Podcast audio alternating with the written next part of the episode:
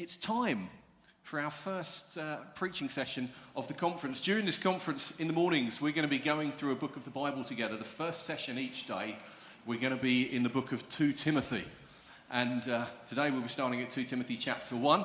But who better to introduce uh, 2 Timothy chapter 1 than, than Timothy uh, himself, well, almost Timothy, a Timothy, Timothy Blaber. We all love Timothy. Many of you know him. He's based in Winchester. Before that, he was in, in Portsmouth, uh, working hard there at Christ Central Portsmouth, now based in Winchester at Hope Church, but actually is working most of his week for commission as our director of training. Been running amazing courses for us.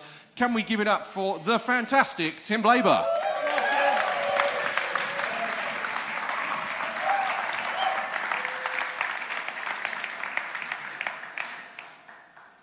You, Steve, and uh, thank you, everyone. It is such a joy to be here today and to see this room packed full of people.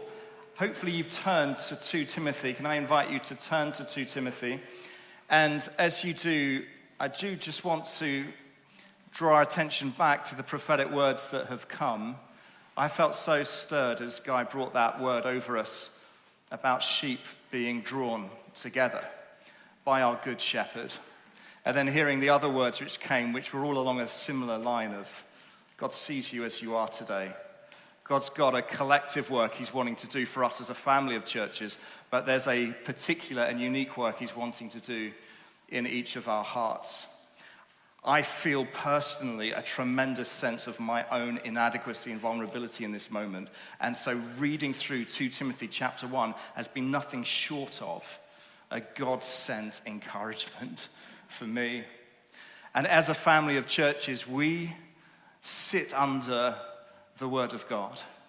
And we're a people who love God's Word. We love to hear God speak to us. I love this family of churches. Do you love this family of churches? I love who we are. I love where we've come from. I love that in this room, as I look around uh, the crowd before me, there are so many stories of adventure, of pioneering, of labor, of risk taking, of endurance, of pioneering into new situations and new nations. And I believe that God is doing a wonderful work amongst us today and wants to do a great work amongst us into the future. There's that great Old Testament prophecy that says, The latter glory of this house shall, be, shall not be greater than the former, shall be greater than the former. There's a work that God's doing in these late days of his people that's going to be far greater than anything that's come before. That prophecy is spoken over the whole church.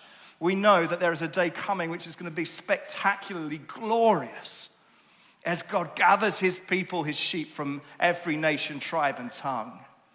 But I want to claim that for us as a family of churches here as well. And I wonder, as you project forward and think about who we are in 5, 10, 20 years' time, I wonder what's the big question that you have? For me, the big question genuinely isn't, I wonder how many churches will be. My big question is, I wonder if we'll be as faithful to the gospel then as we as we have been and as we are today. I, I, as I look forward, I'm wondering, Lord, will we be as committed to the apostolic teaching that we've inherited then as we are today and have been? And it's for that reason that we're going through 2 Timothy, as God, I believe, would want to speak to us, exhort us, challenge us, commission us again with a brilliant, wonderful gospel message. Let's listen to these words together. 2 Timothy chapter 1. We'll read the whole chapter.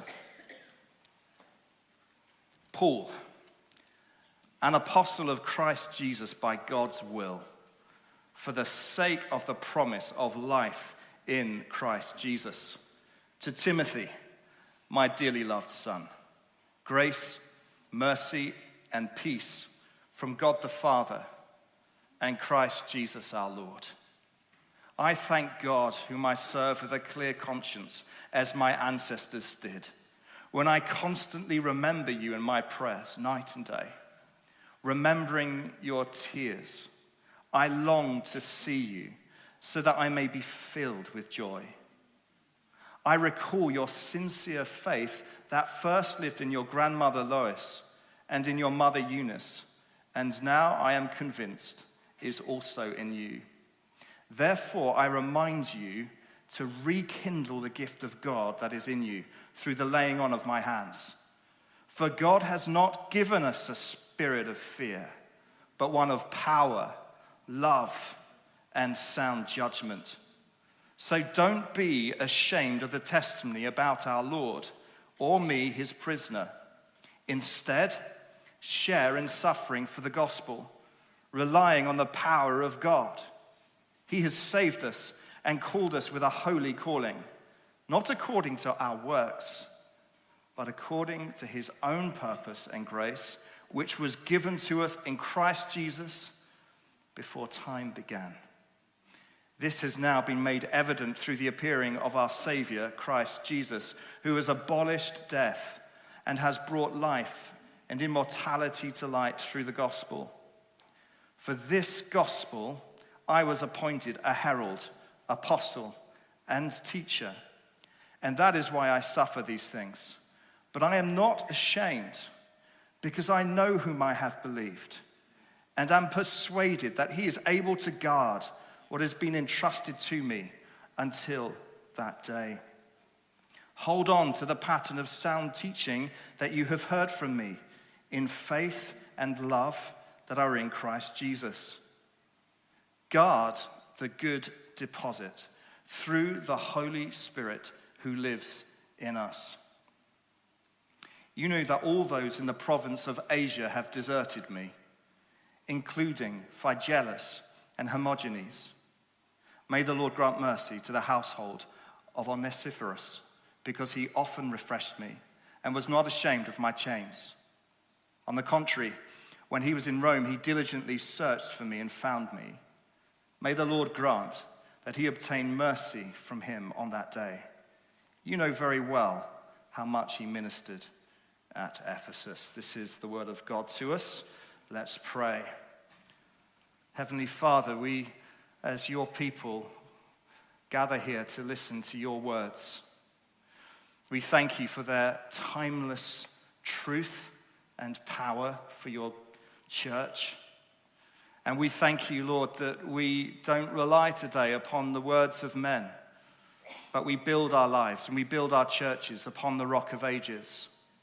Your word, O Lord, is a lamp to our feet and it is a light to our path.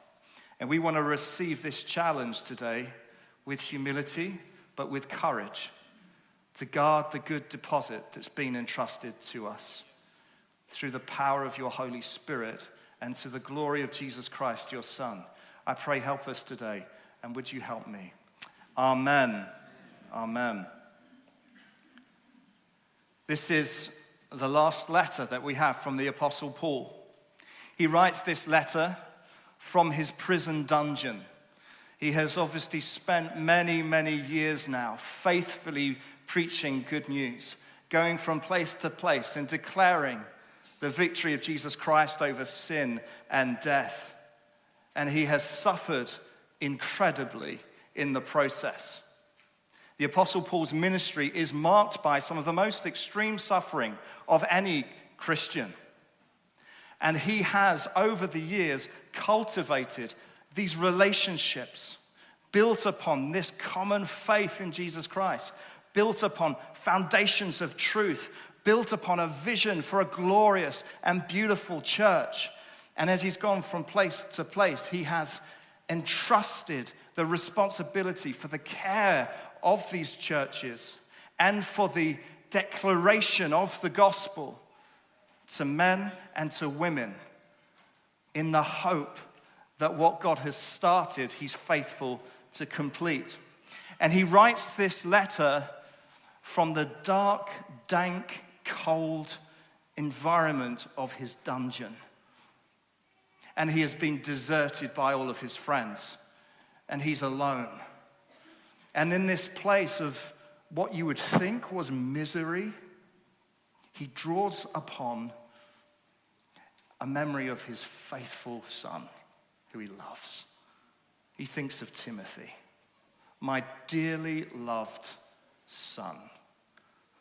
What a privilege for Timothy to have been mentored by the Apostle Paul, for Timothy to receive this letter in the first place. And so, these words, these final words of the Apostle Paul, before he is martyred and killed, of course, come with a tremendous weightiness. A tremendous weightiness. What would be resonant for him? What would be the thing that he most wants to impress upon his young mentor? As it was, he hands over the responsibility of the church to another generation.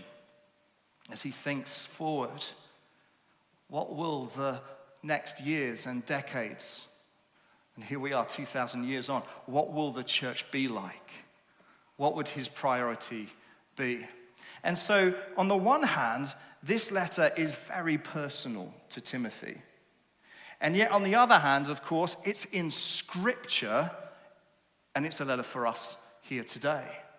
And so, just as you get the sense of his deep affection for Timothy, our Lord God would want you and I to receive the sense of his deep, the Lord's deep affection for us. So, as Paul starts reading this letter and he's overwhelmed by this love that Paul had for him, as we go through this letter, I believe that our Father in heaven would want you and I to feel that sense of you're beloved, you're deeply loved. Do you know how cherished you are, how precious you are, how much affection your God has for you? That's who our God is, our Father in heaven. So it's very personal, but it's a letter for the churches. 1 Timothy, which had come just before, Paul stated in chapter 3, verses 14 to 15, the intention of this letter. He says, I write these things to you, hoping to come to you soon. But I should be but should I be delayed, I've written so that you will know how people ought to conduct themselves in God's household, which is the church of the living God, the pillar and the foundation of truth. Everything that Paul's going to go on to say in 2 Timothy about guarding the good deposit, about being faithful to sound teaching, about guarding this apostolic teaching, so much of that is what he has written in 1 Timothy. So these two letters very much go side by side. So, how would he begin this letter? Well, the formality of the, the opening greeting is, again, an indication that whilst this is a personal letter, it's also for the church, and his intention was that it would be read to the church. But he says this Paul, an apostle of Christ Jesus by God's will, listen, for the sake of the promise of life in Christ Jesus. For the sake. Why is he an apostle? I am appointed as an apostle for the sake of the promise of life in Christ Jesus all of Paul's apostolic ministry, all of his preaching and his teaching, all of his letters, every rebuke that he brings to the church in Galatia, or correction that he brings to the church in Corinth, or the theology of the church, the letter of the church to Rome, all of these letters and all of his ministry has this one overarching purpose, which is for the sake of the promise of life in Christ Jesus. And that is why commission exists. We exist as a family of churches for the sake of the promise of life in Christ Jesus. And if we don't exist for that, then we're wasting our time altogether. The Apostle Paul, as he is contemplating his imminent martyrdom and death, it should be little surprise that his mind and his heart turns again to the victory of Jesus Christ over the grave, to the victory of Jesus Christ over sin, to the victory of Jesus Christ over judgment. And so we must take his words, these words of correction and these words of rebuke and of exhortation, we must take these words really seriously. Because the objective of 1 Timothy is not just that we might have slightly nuanced theology in our churches. The objective of 1 Timothy and the objective of 2 Timothy is that we might declare to a people who are suffering, still lost in their sins, still under condemnation and judgment, that we might declare Jesus Christ has risen and conquered the grave. That we might declare the promise of life in Christ, who has come that we would have it abundantly for the sake of that promise. So every theological dispute, every hypocritical leader, every compromise is a crack that must be addressed for the sake of this gospel message. We are committed to training and teaching and discipling and encouraging one another in this apostolic teaching because hell is real and judgment is real and death is real and there is a world perishing unless they hear the good news of Jesus Christ conquering these things. There are many conferences happening up and down the nation today. We gather because of the gospel. We gather because we care, I hope. We care for the state of this nation and the nations of the world. It's for the sake of the promise of life. And there are three major emphases that come through in this chapter as Paul is urging Timothy to guard the good deposit. The first is you're to honor your heritage. The second, you're to stir up the gift. And then the third, the overall theme, to guard the good deposit. And that's what we're going to be looking at. He says in verse 3 I constantly remember you in my prayers, night and day. Let's just pause there for a moment. I constantly remember you in my prayers. I have a, he says this before, I have a clear conscience. What a brilliant way to finish your race. Think about it. He's got a clear conscience and he's constant in prayer. Wow. Constant in prayer. Paul coming to the end of his race, clear conscience before God, and he's constant in prayer. The Apostle Paul was many things great evangelist, great teacher, great leader, great preacher, but he was a mighty prayer warrior. He loved to pray, and he could say, I'm constant in prayer. Night and day, I'm praying. The story of this family of churches and the story of those who lead us is a commitment to prayer. It's what Terry Virgo has modeled over the decades. Constantly praying, gathering leaders to pray and to seek God. And one of the many things I love about being led by Guy is his commitment to prayer. Guy and Heather modeling to us as a family of churches the priority to pray. What does a praying person communicate? A praying person communicates a complete dependency upon God. A praying person communicates that other than God acting, I can't do these things. It was Terry who said the church that doesn't pray is the church that says, Do you know what? We don't need God for what we're doing. He's constant in prayer. And for us to honor our heritage is to recognize those things and to be committed also to doing it. He speaks about his ancestors. Of course, for the Apostle Paul, he's, he's thinking of uh, the Israelites that have come before. He's thinking of the great heroes of the faith. He's saying we're following on in their heritage. We, we're following on with the same message, with the same vision that has been given to them of the nations, of the great picture that Abraham was presented. And he's speaking to Timothy and he's reminding him of this heritage. He's reminding him of what's gone before. Now, we're what's referred to as a new church movement. Pioneering is in our DNA as a family of churches. It's how we started many decades ago, honoring the work of God amongst us, going with faith, recognizing a new wineskin was needed for this new wine that we were experiencing. And so, men and women with great courage and faith started new churches. So pioneering is in our DNA. And so we are longing to continue to pioneer. But let me tell you, that doesn't mean that we neglect to honor our heritage and be grateful for where we've come from. And it's a very important principle of this chapter that we recognize as Paul's writing this final letter. He doesn't say to Timothy, Hey, Timothy, it's over to you now. This is your moment. I want you to go and do your thing. I want you to find your vision, Timothy. I want you to find your way of, of, leading. I want you to find, I want you to find your own convictions. I want you to, to don't feel you have to be burdened by how I did things. It's not what he says.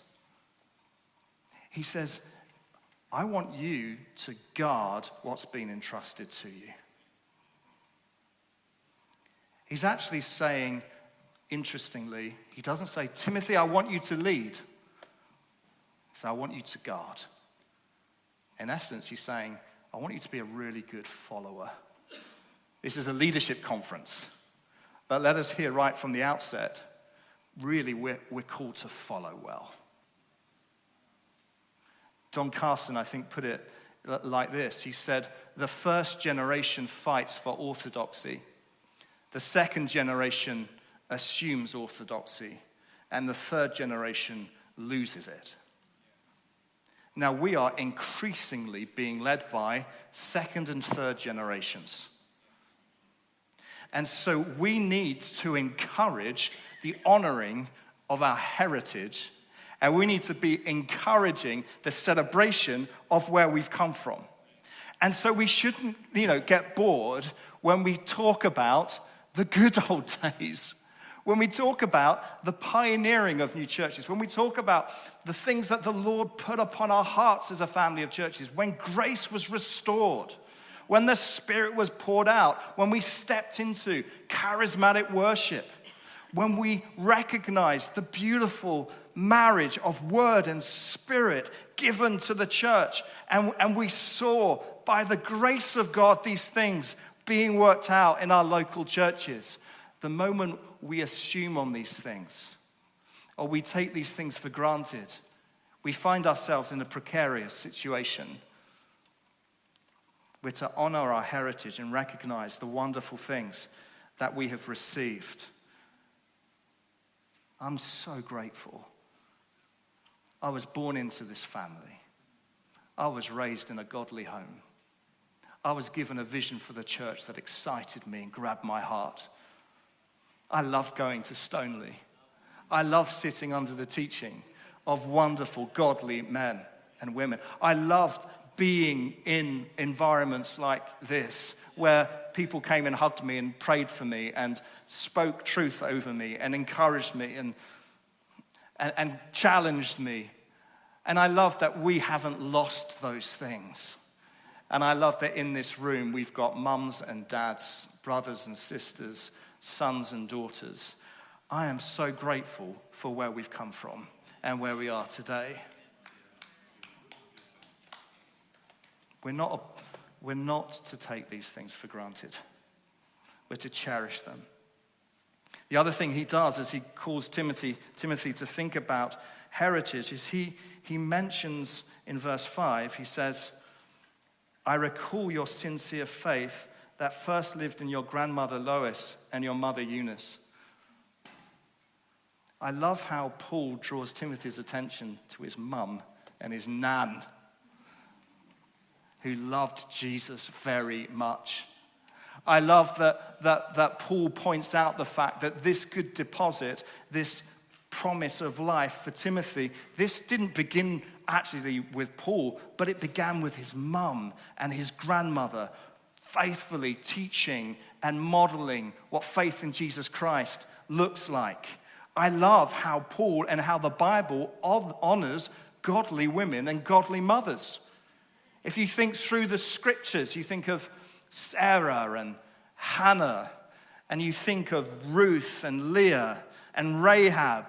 Then you go through and you think of Mary and Elizabeth, and here we have Lois and we have Eunice, and we are we are given the example of godly mothers who raised incredible kids who went on to do mighty things for God. Now, it seems that Timothy's dad was Greek and not a believer. And yet, Timothy was privileged to have the mum and the grandmother that he had. And in our churches are many single mums. I can't begin to imagine how hard that must be. But we should encourage them, get alongside them, affirm them, love them, talk to them about Lois and Eunice, give them a vision for what God can do. As you go through the history of the church, you'll find this pattern repeats. St. Augustine, the great St. Augustine, was raised by a godly mum. John Newton, his dad was away with the Navy. His mum was a godly woman who trained him in the scriptures. He memorized scriptures and he went off and had a wild life of, of sin. And then he comes back to faith and he says, I remembered the scriptures my mum taught me. I remembered it. And you look at the transformation that occurred. You think of Spurgeon. His dad and grandfather were both preachers, but when you read his autobiography, he speaks about the influence of his mum and he speaks about the truth that he learned from her. My wife's not here today. She's being a good mum, looking after four young kids. And I just want to honor mothers and recognize how crucial they are, as God's word does too.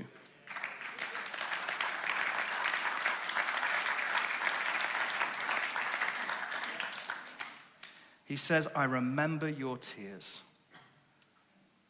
It's interesting, I've been reading various commentaries on this verse, and uh, why, why is he recalling Timothy's tears in this moment? And various suggestions have been offered. I, I don't often have the courage to disagree with commentaries, but, but I've, the commentators are saying, well, Timothy was, was definitely a vulnerable guy, was definitely knew his weakness, and, and, and Paul probably saw him crying quite a lot. I actually don't think that's what's happening here. I think the reason Paul is recalling Timothy's tears is linked to what he goes on to say, where he says, I recall your sincere faith. And I want to just remind you of Acts 20. Acts 20, Paul is giving a farewell discourse to the Ephesian elders, this church that he spent three years with, these leaders that he's invested in and trained, these leaders who he's now leaving. And again, he's doing a similar thing there that he's doing in 2 Timothy. And he's urging them guard the good deposit, keep preaching the gospel, be aware of wolves. And this is what he says in verse 19. Uh, he says this You know that from the first day I set foot in Asia, how I was with you the whole time, serving the Lord with all humility, with tears and during the trials that came to me through the plots of the Jews. Then go over to verse um, 31. Therefore, be on the alert, remembering that night and day for three years I never stopped warning each of you with tears. Why is Paul recalling to these Ephesian elders his tears? And why is Paul bringing to his own mind right now Timothy's tears? I, I think it's because he, he identified in his tears the true heartfelt passion he had for the gospel and for the people that the gospel is sent for. And as he recalls Timothy's tears, he's recalling the sincerity of his faith. He's recalling a man who really loved Jesus with his whole heart. I remember your tears and your sincere faith. He's not calling career church people. And when Jesus goes to Peter after his betrayal, what's the question that he asks him three times? He says, Peter, do you love me? Do you love me? Why do we do what we do if it's not because of a profound love for Jesus Christ? A massive, heartfelt love for Jesus, sincere faith. First Timothy begins in chapter 1 and verse 5 with Paul saying this The goal of this command is love. that issues from a sincere faith. It's love. It's love. We are not CEOs, directors, and managers. We are brothers and sisters adopted into our Heavenly Father's family, called by the Good Shepherd. We are those that have received the love of God poured into our hearts by the Holy Spirit. We are those who are called to bring God's love into a world that doesn't know it. We are to be besotted by the one who loved us to the cross, who loved us that much, a sincere faith. Timothy knew this. Next, let's think about this challenge that comes in verse 6. Therefore, in light of all that we've just been thinking, I remind you rekindle the gift of God that is in you through the laying on of my hands. For God has not given us a spirit of fear, but one of power, love, and sound judgment. Why would Paul feel the need to write this to Timothy? Rekindle the gift. Don't be ashamed if Timothy wasn't himself in quite a low place, maybe feeling quite discouraged, quite intimidated, quite overwhelmed. Timothy clearly struggling with his own inadequacy, struggling with the enormity of the task, struggling with the responsibility for gospel ministry and, and, and thinking to himself, I'm not sure I can do this. Paul knew him very well. I wonder how many of you here have felt like giving up or even come here today feeling like that. Feeling like, I'm not sure I can really do this. We know from our history that many people come to events like these feeling like that, but not owning it. Tragically, aren't with us anymore. I don't know everyone's story in this room today or how you're coming, but the prophetic word aligns with this challenge. God sees your vulnerability, He sees you. He sees what's under the coat. He sees the struggles. He sees the sin. He sees the weakness. And he says, Come to me. Come to me. Uh, we know because we know the Bible that this is how God does it. God calls those who, in their natural abilities, cannot do what He's asked them to do. He can't. So, whether it's Abraham in his old age having a kid, whether it's Gideon, who no one respects, out in the field told to lead the armies of God, whether it's David, who was called the runt, you name, whether it's Moses, who was out there as a murderer, you name me a biblical hero, and I'll show you their weakness. Your weakness is what qualifies you, not what disqualifies you. And it was Tozer who said, Beware the Christian leader who doesn't walk with a limp. He doesn't call you because of how impressive you are. He doesn't call you because of how well disciplined you are. He doesn't call you because of how much scripture you've memorized. He doesn't call you because of how articulate you may be. He calls you because you're weak and he loves to show his strength and power in your weakness. So you are welcome here today if that's how you're feeling. And the Lord God wants you to know that. And I am grateful that God's willing to use weak people to achieve his purposes. Men like Timothy, who knew vulnerability and weakness. Here's the thing if it's fear of man that's driving you, that will lead you to cowardice and a reliance on strength. But a fear of God leads to courage, through a dependency upon Him. So, this is what Paul says. He's like, hey, God has not given us a spirit of fear, but one of power, love, and sound judgment. The spirit that Timothy had received, who he's told, rekindle, stir up, power.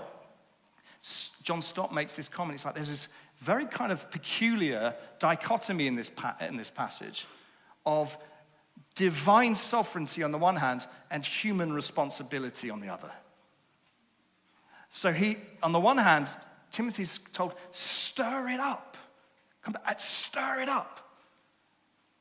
And then he says, hey, by the way, there is grace before the beginning of time for you. There is, right, you and I need to. I found this so encouraging when I was like, oh God, my September's mental. I feel so weak. And then I read this text and it was like, before the beginning of time, there was grace appointed for you. Seen in the appearing of Jesus Christ. What's Paul saying? He's like, no, no, no, no. Jesus has done it all. You've just got to declare what Jesus has done. You've got to point to how impressive he is. Don't worry about yourself. Point to Jesus and point to his greatness and what he has done and rely upon him and his power. Stir up the gift, stir it up. I want us to lay hands on each other these coming days. Maybe we'll do it in a moment. The Lord God wants to stir up the gift within us. There is a great mission before us as a family of churches. There is a world that is dying and needs to hear the good news. And we are not going to see anything unless it's done in the power of the Holy Spirit. We will not guard the good deposit unless it's done through the power of the Holy Spirit. We are unashamedly a people of word and spirit. We believe and love God's word but its power is realized through the work of the Holy Spirit among us. And our churches are churches of word and spirit. We have been referred to as reformed and charismatic. When we speak of being reformed, we speak of the theology of God's sovereignty. We, we think of his gospel, the evangelical doctrines that we hold dear. We think of what we've received in our heritage theologically. Then we think of being charismatic. We're a people that expects the Spirit of God to move and for the gifts of the Spirit to be evident. If there is one concern I do have for us in this moment, in this family and the wider New Frontiers family, is that those two things have become too polarized. And that we found people going, do you know what? We're probably more reformed. And you've had others are going, you know what? We're probably a bit more, char- we're more charismatic. And what's left is a big gap in the middle. As I think of our churches in 10, 15 years' time, I pray, oh Lord, may we be a word and spirit people. May we remain reformed with a high view of the, the Word of God and the doctrines that are associated with it. But may we hear tongues and interpretations and prophetic words. And, and may we see people healed and set free in our churches as well. Let us not get dry and let us not get liberal. Lord, keep us in this apostolic teaching. Stir up the gift that is within you. And then finally, guard the good deposit. Hold on to the pattern of sound teaching that you've heard from me in the faith and love that are in Christ Jesus. Guard the good deposit through the Spirit who lives within us. This is really the challenge of the whole letter, as we're going to see. Guard what's been entrusted. And there's going to be the temptation to shame and to distance ourselves from Paul and his teaching. So Paul tragically says, Do you know what? I've been deserted. They've deserted me. How many have deserted Paul over the centuries? How many have said, you know what, we do like, we love Jesus, but Paul's teaching deserted Paul.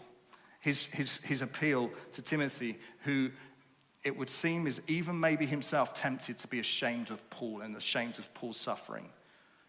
Is don't be ashamed. On what basis then? Paul says, I know whom I've believed. That's the basis. It's how he starts, it's how he finishes in this chapter. I know whom I've believed. As he's in his cell and he's in his dungeon, as he's got no congregation before him, as he's in chains, as he's going to be dragged off to be beheaded at any moment. What does he know? He knows Jesus. I know him. I know who I believed. And this is my confidence, and this is my appeal, and this is my heart, he says, for Timothy and for this next generation. King Hezekiah is an interesting character. Don't worry, we're not going to do a whole study on Hezekiah right at the end. He's a good king, but he makes some serious mistakes. And right at the end of, his life, he brings the Babylonians into the temple of God. And he shows the Babylonians all the riches and he shows them everything. And the prophet comes to him and says, What have you done? How have you invited this alien people right into the heart of God and shown all the treasures of God? And the prophet says, Consequently, judgment is going to come on the future generations. And you know what Hezekiah does? He goes, What you've said is fine, that's good. He doesn't go, I'm so sorry, I repent. He goes, At least I'm going to be okay. Right? That's essentially what he does. At least I'm you, at least I'm going to be okay. And then what happens? A couple of generations later, the Babylonians invade, the treasure is taken, and the exile happens. Right, here's the challenge to you and to me.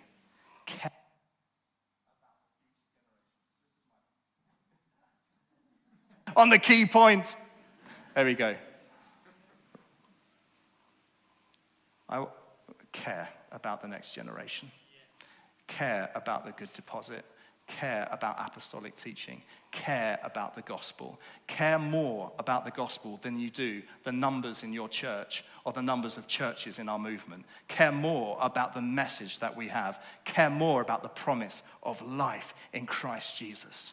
There's nothing I'd love more than for us to have hundreds of churches in tens of nations, as long as they're declaring Jesus Christ's victory over sin and death. Amen?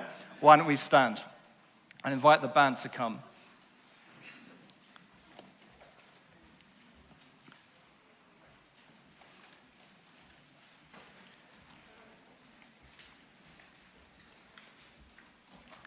I just want to ask if we would just each of us, just before God, be vulnerable and real with where we're each at. If you feel inadequate for the things God has called you to, why don't you open your hands out to receive encouragement right now? I'd be surprised if anyone doesn't respond to that. I'm, I'm trying not to look because I'm hoping no one has not got their up. Right. If you feel like that, just be real before God. Your weakness qualifies you for ministry. Your sense of inadequacy qualifies you. But you're not left there. Now stir up the gift within you. Receive the spirit of power, love, and sound judgment. I thank you, Lord Jesus, that you taught your disciples that that your Father loves to give the Holy Spirit when He's asked for. And you're a good Father. So, Lord, over these days, this is our big, big, big ask. Would you send your Holy Spirit upon your people? Would you fill us anew with your power? Lord, we can't do these things in our own strength. We're naturally timid. But we thank you, the Spirit of God is one of great power, a power that resurrected Jesus Christ from the grave. And it's this wonderful person, the Holy Spirit, among us today that will enable us to go forward confident that from one generation to the next, the good deposit will be well guarded and the gospel will be well guarded, and that the message of victory over sin and death will be declared to the nations of the world. And Lord Jesus, we ask in your holy name would you be glorified? Amen.